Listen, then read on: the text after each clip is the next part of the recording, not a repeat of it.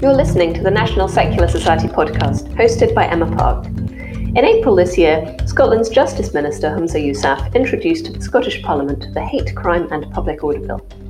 According to the Scottish Government's Justice and Safety blog, the purpose of this bill is to modernise, consolidate, and extend Scotland's existing hate crime law. One of the ways it will do this is by introducing new offences relating to stirring up hatred, as it puts it, against various protected groups, including those categorised by religion. The National Secular Society, along with some academics and religious groups, has opposed the bill, claiming that it represents a direct attack on freedom of speech. But Mr. Yousaf has claimed that Part 2 of the bill, which deals with the stirring up hatred offences, in fact sets a very high threshold for criminality. Moreover, partly because of the bill's attempt to protect all sorts of minorities from what it calls threatening or abusive behaviour, it has actually received widespread support among the Scottish public. At the same time, in what appears to be a step forward for freedom of speech, the government has announced that the same bill will abolish the old common law offence of blasphemy. But is the Scottish Government actually abolishing blasphemy with one hand and reinstating it with another? Can free speech worth the name survive in Scotland?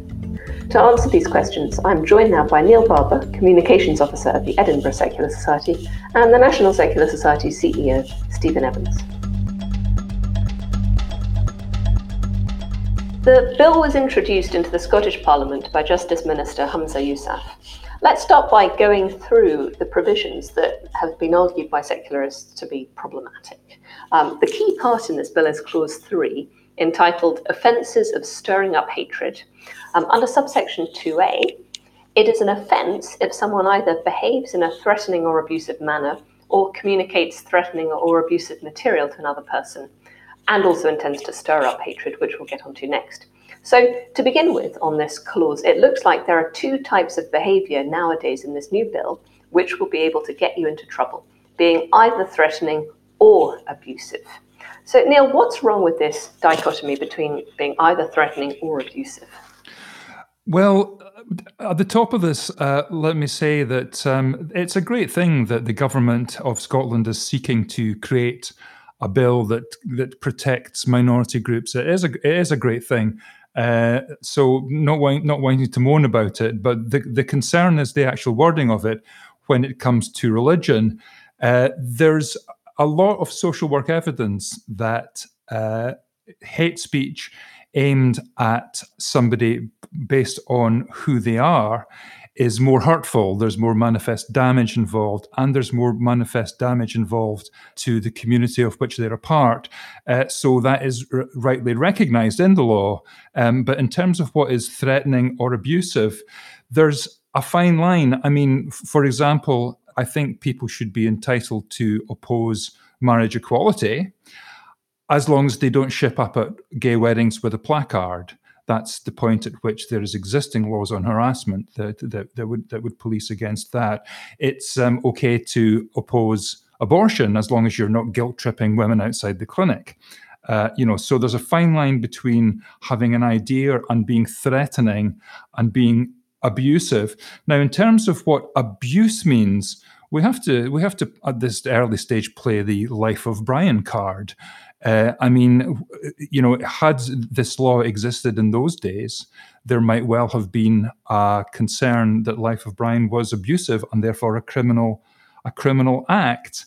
Um, in terms of communicating uh, and threatening abusive material to another person, well, you've got to think: what if the shoe were on the other foot in terms of religious belief? I mean, the the great Abrahamic uh, books of religion, they all talk about how gay people will burn in eternal hell and uh, d- d- disbelievers should be put to death. Uh, now, if that's not uh, threatening and abusive behavior, I don't know what is. So, in terms of communicating that sort of a, a material to another person, it wouldn't be uh, uh, too ridiculous to imagine somebody taking Gideons to court for sending Bibles to primary schools. Uh, we've got to bear in mind that there's a great difference between threats and abuse. So the law rightly protects everyone against being threatened, but um, abuse is is a different sort of thing. Uh, what what Stephen? I mean, just to to on that point. I mean, abusive to you or, or, or Neil as well. I mean, what is wrong with that? Is that taking is your problem that it's taking the definition too wide? Yeah, absolutely. I think the inclusion of abusive is a particular problem because it risks capturing and, and criminalizing quite a vast array of speech or behavior. It makes the threshold for prosecution too low. And I think it seriously risks chilling free speech to the point where people feel the need to censor themselves in fear of accidentally transgressing the new law. Um, you know, clearly threatening people is wrong. I don't have a problem with threatening behavior being against the law. Uh, actually, it already is, as Neil said. Um, abusive speech, on the other hand, is much more subjective. It's vague, it's open to interpretation, and therefore it's going to be open to abuse. Um, hate speech laws are a great way to censor people you disagree with. So just look at the dictionary definition of abusive, and you'll see it's defined as extremely offensive and insulting. So straight away, you start to see the problem. Um, Neil mentioned uh, the life of Brian. I think perhaps a modern day example of that could be um, publishing cartoons of the Prophet Muhammad. And that could clearly become unlawful uh, if this law is passed. And if that's not a blasphemy law, then I don't know what is. Look, there's, there's clearly a lot of speech and behavior out there that people are finding offensive and may even consider to be abusive. And um, a, a, lot of people seem deeply offended by a lot of things right now. Um, I'm not sure if it's because of the lockdown or what. I don't think it's helping. But the, the, you know, there has been a growing culture of offense for some time now, whether it's about religious matters, transgender issues, racial issues, or whatever else. A lot of people offended.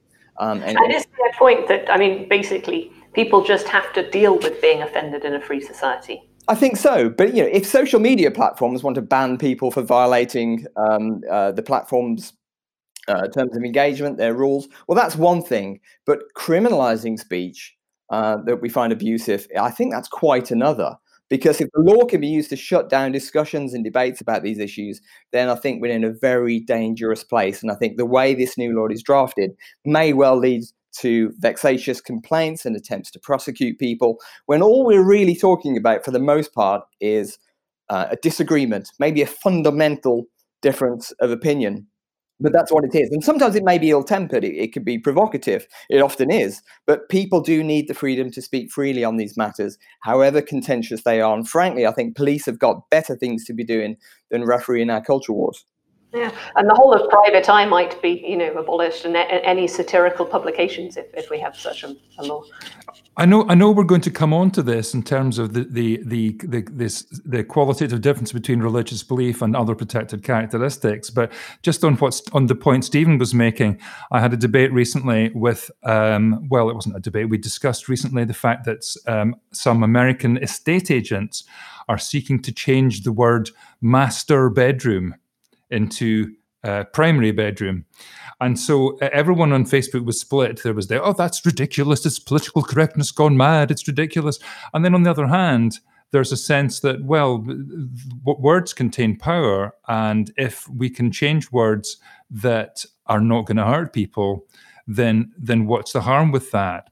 But with the religious belief, you never know what's going to be hurtful to them. That's the thing. You just don't know. It's something, it's something that they choose to believe and set up this set of completely peculiar esoteric ideas of what is offensive. And I think that we have to look at that as we examine uh, the hierarchy of protected characteristics. Absolutely. And I mean, there's a, a, more, a wider question which we won't go into now about the general censorship of language. Should we just be brave and deal with the fact that, that language doesn't always um, conform to a particular set of values at a particular time? But it, Neil, in terms, just very quickly, you said um, in terms of the threatening um, aspect of this provision. It, it's already covered in, um, in the law under harassment um, laws and things like that. So is it even necessary to have this um, law at all if, if, the threatening hub is already covered? Well, in Scotland, what we have just now, it, it's about um, causing fear and alarm. Now, the, the protected characteristics that we have age, disability, religion, sexual orientation, transgender identity um, they're all covered already. What has changed is this notion of stirring up hatred. Now, there, there was always a stirring up hatred bill in Scotland, but it applied only to race. Uh, what is what is happening is that these these other protected characteristics, I, I believe, m- most significantly religious belief, are being added to the stirring up hatred, and they've kind of bunged in the other ones as an afterthought. I have to say, I think this whole thing is focused on accommodating the religious reaction to the fact that the blasphemy law is being changed leaving the other protected characteristics aside, they, they have their own um, issues, but focusing on the religion, you're saying it's just unnecessary to bring religion into this um, hate speech bill. Uh, yeah, well, for me, I don't think the new fence, uh, offences are necessary at all. People in Scotland are already adequately protected by the law. Um, if we look at the uh, Criminal Justice and Licensing Act of 2010, Section 38 already outlaws uh, threatening and actually abusive behavior uh, where that behavior causes reasonable person to suffer fear and alarm. So this law protects everybody. It doesn't focus on protected characteristics. It's a law that protects everyone from the sort of behavior that the Justice Secretary says he wants to outlaw. So if it's already outlawed, I think there's absolutely no justification for introducing new speech laws. Yeah, okay. So it looks like they're just trying to do more control of our, our language and our behavior than is necessary. And in terms of this specific way that the legislation is drafted, there, there also seem quite dramatic restrictions on what people can do because under subsection 2 of this um, clause about the offences of stirring up hatred, um, in addition, to um, behaving in a threatening or abusive manner, um, the person to be guilty of the offence must either intend to stir up hatred against a group of persons based on characteristics, including religion, or even if they did not intend to stir up hatred, they can still be guilty of a criminal offence if, as a result of their threatening or abusive behaviour, it is likely that hatred will be stirred up against a group. So, in other words, a person can behave in a certain way which is deemed abusive. Um, and then, if, if it's likely that hatred somehow or other will be mysteriously stirred up, um, that person can be guilty of an offence, even if they didn't intend to do so. Um, Neil, is this a, a real objection to the bill? Well, indeed. I think, as I said before, religious ideas are sometimes quite peculiar to the religious group that practice them. Um, for them to say that this manifestly offends me in a way that might not have involved any intent intent to offend or any even understanding of what is being offended against it seems like a step too far i mean f- for example the the law prevents protected characteristics from being threatened or abused uh, or insulted, but religion uniquely is being exempt from the insulted aspect of it. So again, I think that's that's the kind of life of Brian angle. Um, but if there's this notion that religion is somehow qualitatively different from these other, from these other protected characteristic and somehow shouldn't shouldn't be protected from being insulted, uh, and yet is being protected from being abused uh, on these nuances pivots religious privilege and if they think for a minute that they can claim that they're being insulted in a way that is going to stir up hatred then i think it's a dangerous precedent Stephen, um, what, do you think? Is, is there a problem? Is there a fine line between insulting and, and abusing?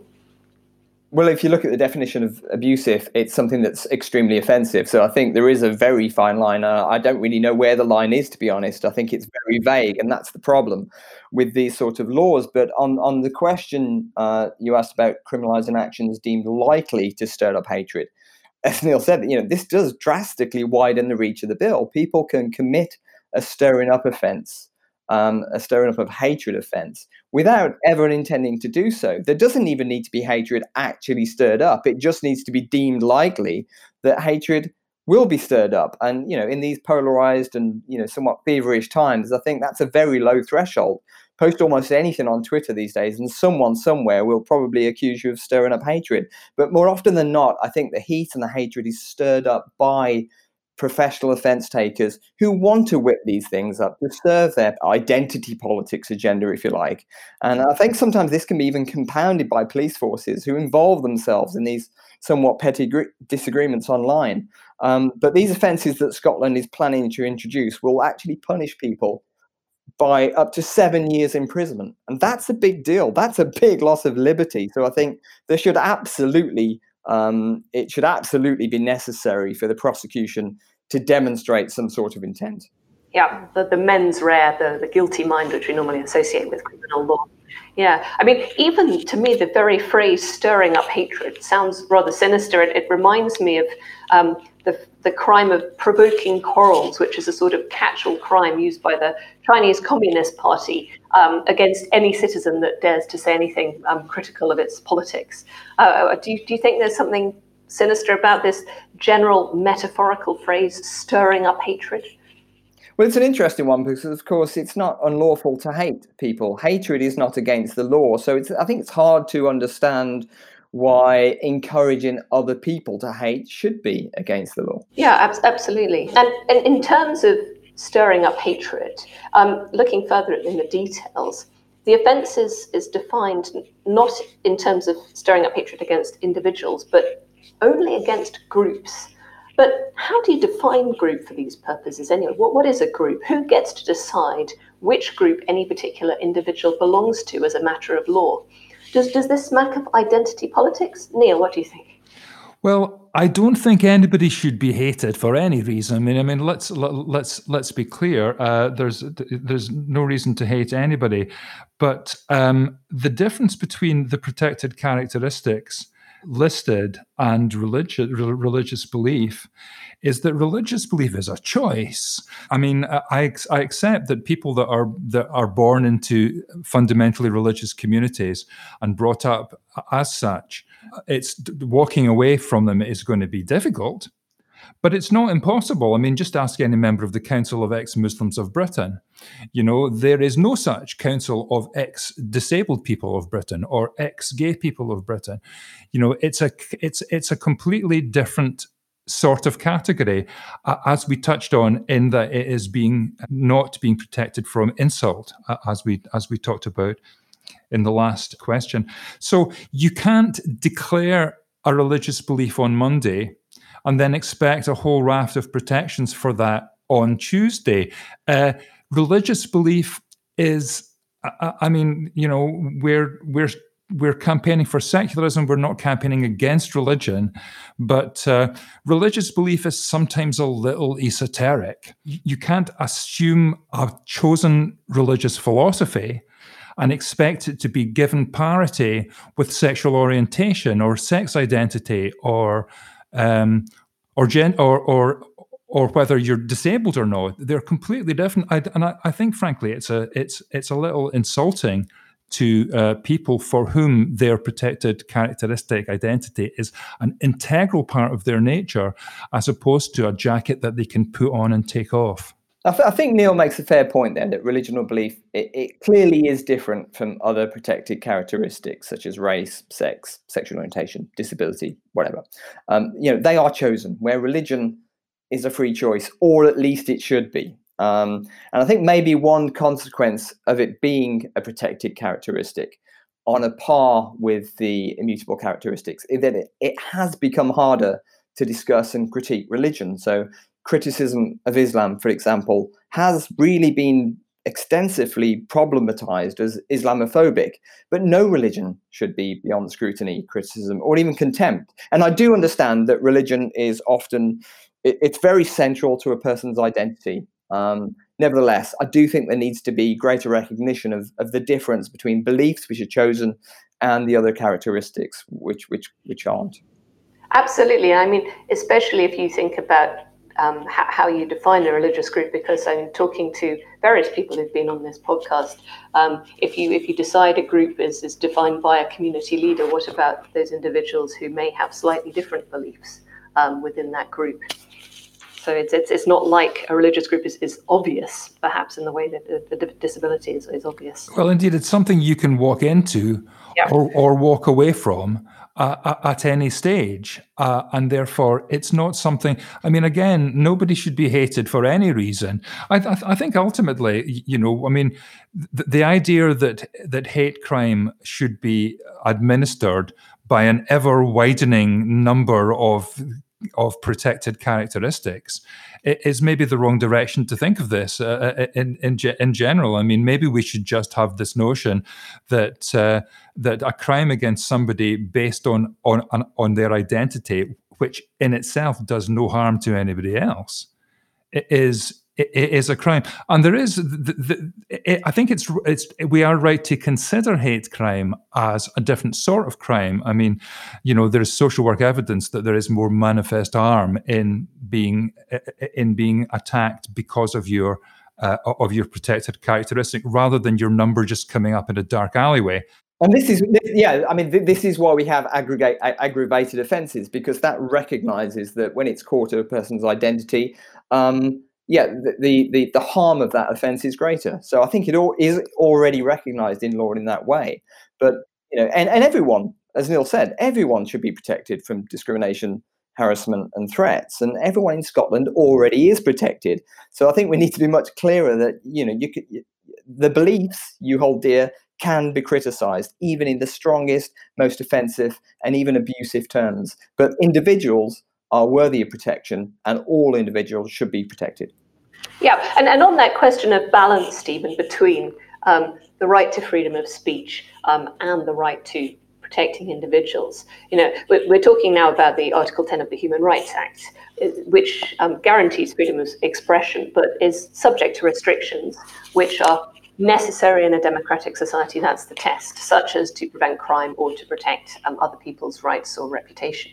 Neil, so the Scottish government, I mean, would they presumably argue that the restrictions that they're trying to impose through this bill are, are necessary? Um, but where do you draw the line between um, people's right to be protected and their right to freedom of expression? Is, is the Scottish government um, fulfilling the necessary test? Well, it's it's it's a, a, a, tricky question because I mean I'm old enough to remember Clause 28. you know, a, a, system where the state actually uh, uh was was aggressive to, to, to gay identity. Um, so um, to to to now feel that the state is seeking to protect gay people and seeking to protect minorities, it's a great thing. You know, uh, it's it's it's difficult when assessing this bill to lay aside our own minority interests and assess it as what on in terms of what is fair for everyone involved. Um, I mean, I've spoken to other people about uh, about the, uh, the, the the bill, and people are supporting it for different reasons. I mean, Tim from Equality Network, which is a Scottish charity work which works for uh, lesbian, gay, bisexual, transgender, and intersex equality, they're supporting the bill.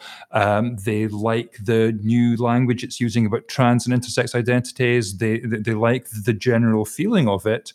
And uh, the women's groups they've spoken to um, are quite in support of of of the, the part of this that is the possibility of introducing an offensive misogynist harassment.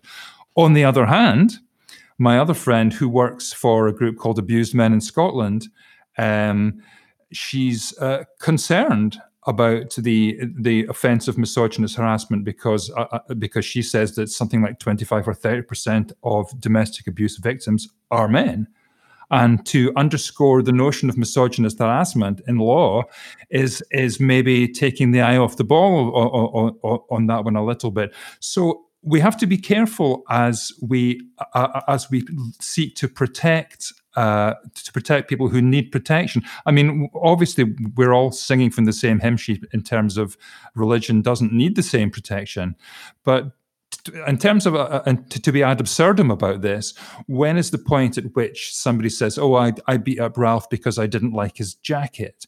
You know, should jackets become a protected characteristic? When is hate crime just crime?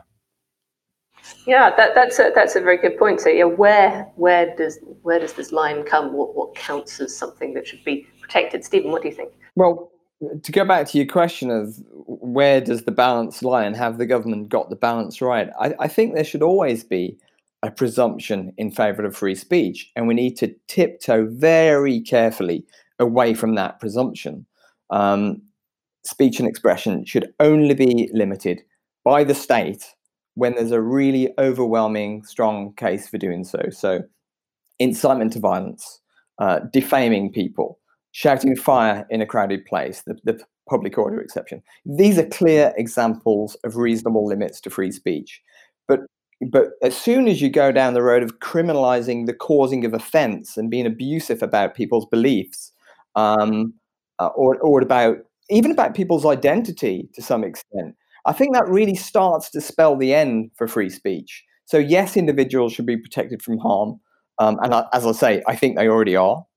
But being offended, for me, doesn't constitute uh, a serious enough harm. I think that's a very flimsy basis for taking away the fundamental right to free speech.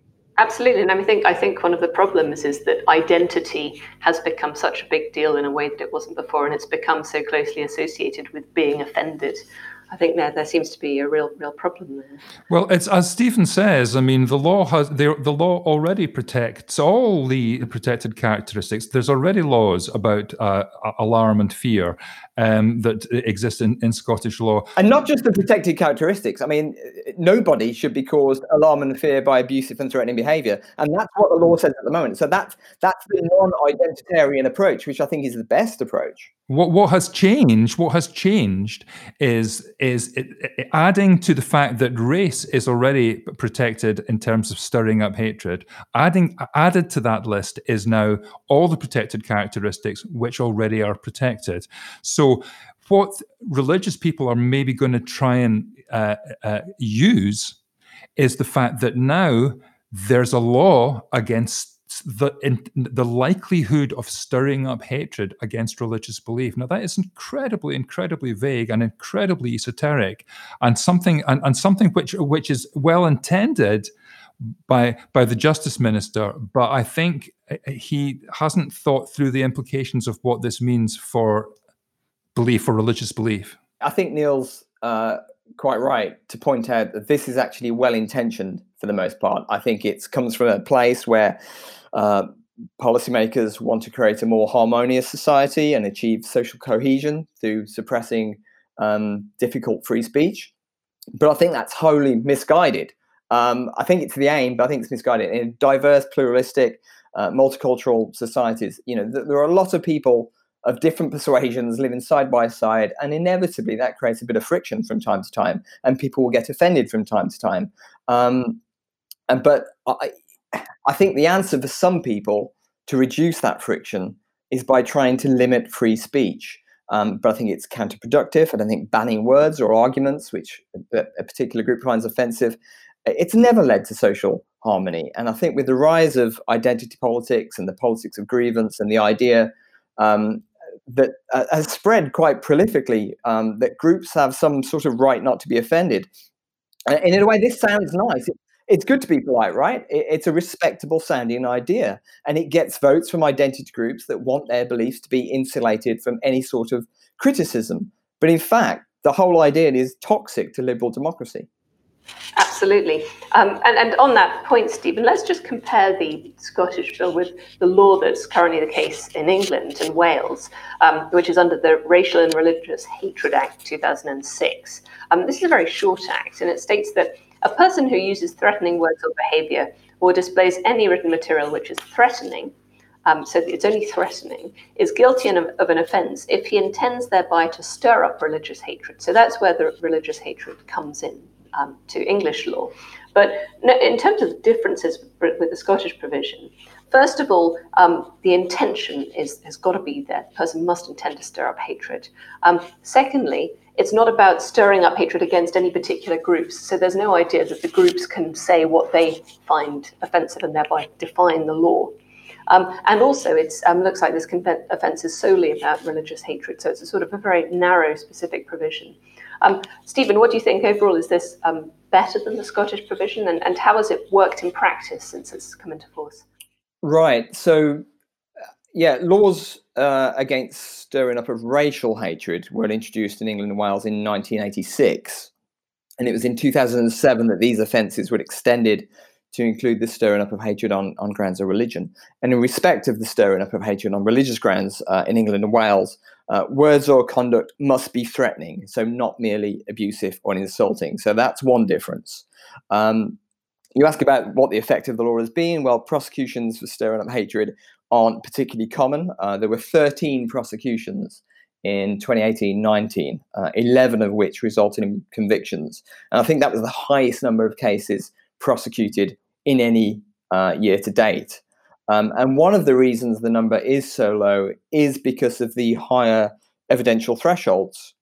There are key um, protections that the National Secular Society, along with other uh, free speech and human rights uh, defenders worked hard to secure. So the law in England and Wales now recognises that it's absolutely essential in a free, democratic, tolerant society that people are able to exchange views even where offence is caused. And this was achieved by an amendment during the passage of the Racial and Religious Hatred Act, which explicitly states that the law doesn't restrict discussion, criticism, uh, expressions of antipathy, uh, dislike, ridicule, insults, or abuse of particular religions or the beliefs or practices of their adherents. And that's a key difference. The Scottish law has a much weaker free speech provision.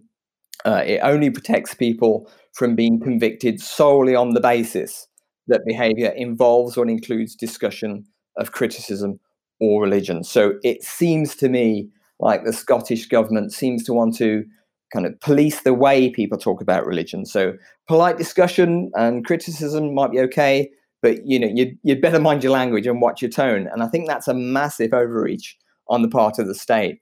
Um, as we said before, you know, don't get me wrong. I, I think people, generally speaking, should be polite and not go out of their way to offend others. I just don't think the state should be policing this sort of thing.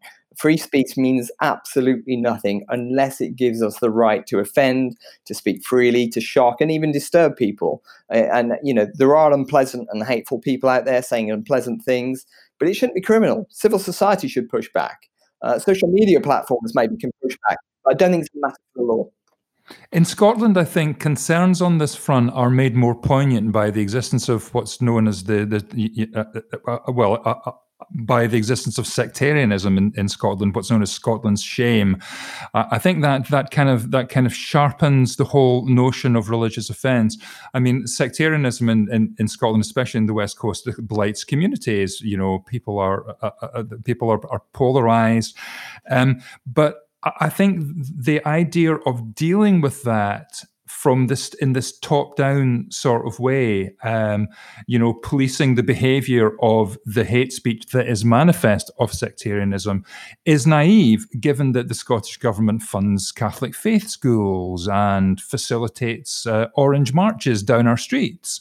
Uh, you know it's just it, it, i think i think it's a bit top down in terms in, in, in terms of, uh, of dealing with the existence of these things. And of course, in England, there was the, hateful example of the of the Birmingham protests about uh, about the No Outsiders campaign, where the religious parents were citing um, uh, uh protected characteristics in defense of their discrimination. They were saying, you know, yes, we get that homosexuality is a protected characteristic, but so is religious belief. So you're discriminating against us in denying us the right to discriminate against other people. It's it's it's absurd, and I think you have this kind of hierarchy of protected characteristics, uh, and religion shouldn't be on the list. Yeah, and I mean, even a hierarchy, you might think that just it's at a certain point where two of them clash. It's about ultimately you then might just suppress every possible form of criticism of everything, a sort of reductio ad absurdum. Um, but talking about these laws and the idea of policing um, free speech. Um, this, this goes back a long way, actually, because you know we've had blasphemy laws both in England and Scotland for, for a very long time. And in the 19th century, for example, it was considered dangerous to say anything in print that could be interpreted as bringing the Holy Scriptures and the Christian religion into ridicule and contempt, as one Scottish judge put it. Put it. Um, so, to give listeners a bit of background on this, you may remember that in, in 2008, um, the common law offence of blasphemy was abolished in England and Wales. But in Scotland, it still exists, even though the last prosecutions for blasphemy happened um, way back in 1843. Now, the Scottish Government has said that it is going to abolish the common law offence of blasphemy at the same time as it um, brings the hate crime bill in, into force as an act. Um, Neil, what, what do you think about this? Is the Scottish Government abolishing blasphemy with one hand and reenacting it with the other. I think that the, the ab- abolishing of the blasphemy law is the very founding of this whole debate about changing the, the, the definition of hate crime. Uh, I mean, we've had a blasphemy law for a while. Edinburgh Secular Society and others have been campaigning against this for quite some time. And I think then that in acceding to our uh, demands that this is changed, there has been a sense that they have to replace it with something. Uh, I mean, the whole idea that a- an idea is so flimsy that it requires protection from the state. Uh, to to to defend its existence rather than simply depending on its own on on the strength of its own argument is is quite absurd. Uh, plus the fact, of course, that uh, as we've all argued, um, Scotland can't say to Saudi Arabia. Uh, going to stop executing people for, for blasphemy when they might turn around and say, "But you've got a blasphemy law. What what's the problem?" So it's important that we uh, that we show uh, uh, that, that, that we, are on a, a, par with with the idea that blasphemy shouldn't be shouldn't be right for anyone. But in Scotland, I think, as I said before, a lot of um, moderate religious believers have have agreed to that. But there are some fundamental religious leaders that are quite uh, comfortable with the existing law of blasphemy. It's a it's a background hum that serves their purpose, and uh, so when the when it, when it, it's repealed, I think the the concern for the Scottish government was to replace it with something that would comfort what is essentially a block vote, the religious block vote, and uh, that's that, in my judgment, is has been the start of all this uh, of all this, this this change in the law. It's almost as if the other protected characteristics being added to, uh, you know, the the law about uh, stirring up hatred is an afterthought. It's really been focused, I think, on addressing the perceived concern that repealing the blasphemy law uh, has brought. Um, Stephen, is that is that your impression as well? That fundamentally this whole hate speech bill is, is about blasphemy, really, in one way or another. Yeah, I think there are parallels. Look, blasphemy laws are an affront to free speech. They're an anachronism, and it's great that Scotland's law is being abolished. Um, of course, all religions should be open to debate. But Neil's got a point. I, I, do worry that hate speech laws are replacing blasphemy laws as a means of punishing speech that's deemed offensive. And whereas that was once restricted to religion with blasphemy laws, I think we are seeing it now being expanded out to other areas such as gender or gender identity. And it's not always helpful because laws against hate speech are notoriously subjective and they're wide open to abuse. And so they do end up chilling free speech. And, you know, to some extent, attempts to restrict free speech about religion. Uh, it's always been about control. It's about preventing your religion from being challenged, uh, to prevent your religion from losing arguments, losing face, losing authority. And today, I think plenty of people want to close down speech because it's easier sometimes to shut down debate than win arguments. We've all seen people on social media platforms uh, uh, or in real life, who, who, instead of arguing back with rational arguments, facts, logic, and reason, just simply go straight to outrage and, and take offense, making accusations, name calling as a way of winning an argument. So I'm, I am concerned about the uh, what I see as the growing kind of cancel culture and its damaging effect on free expression. And I think modern hate speech laws, like blasphemy laws of old, do contribute to a climate where free speech is chilled. And I don't think that's healthy for a democracy where all ideas, however controversial, however challenging for some people, they do need to be open to scrutiny and debate. And if they're bad ideas, then I think you know free speech is the best disinfectant for bad ideas. So there's no question. For me, for the most part, hate speech laws are well intentioned, but of course, the road to hell is always paved with good intentions, and ultimately, I think they're counterproductive and quite clearly threaten the principle of free speech. Yeah, great. Thanks, Stephen. Well, if you um, are listening to this podcast and you would be interested in supporting the Edinburgh Secular Society or the National Secular Society in opposing the hate crime bill, maybe Stephen and um, Neil, you could tell listeners what they might be able to do to get further involved. Sure. Well, uh, do subscribe to Newsline, uh, the NSS's weekly newsletter. Uh, visit the website and you will find ways to get involved. The uh, Scotland's Justice Committee is asking for views and it's accepting submissions until I think the 24th of July. Um, for listeners in Scotland, we'll also have a suggested letter to MSPs. So, yeah, please do visit the NSS website and use your free speech to defend free speech because if you don't use it and defend it, you'll lose it. Um, Neil Barber and Stephen Evans, thank you very much. Thank you.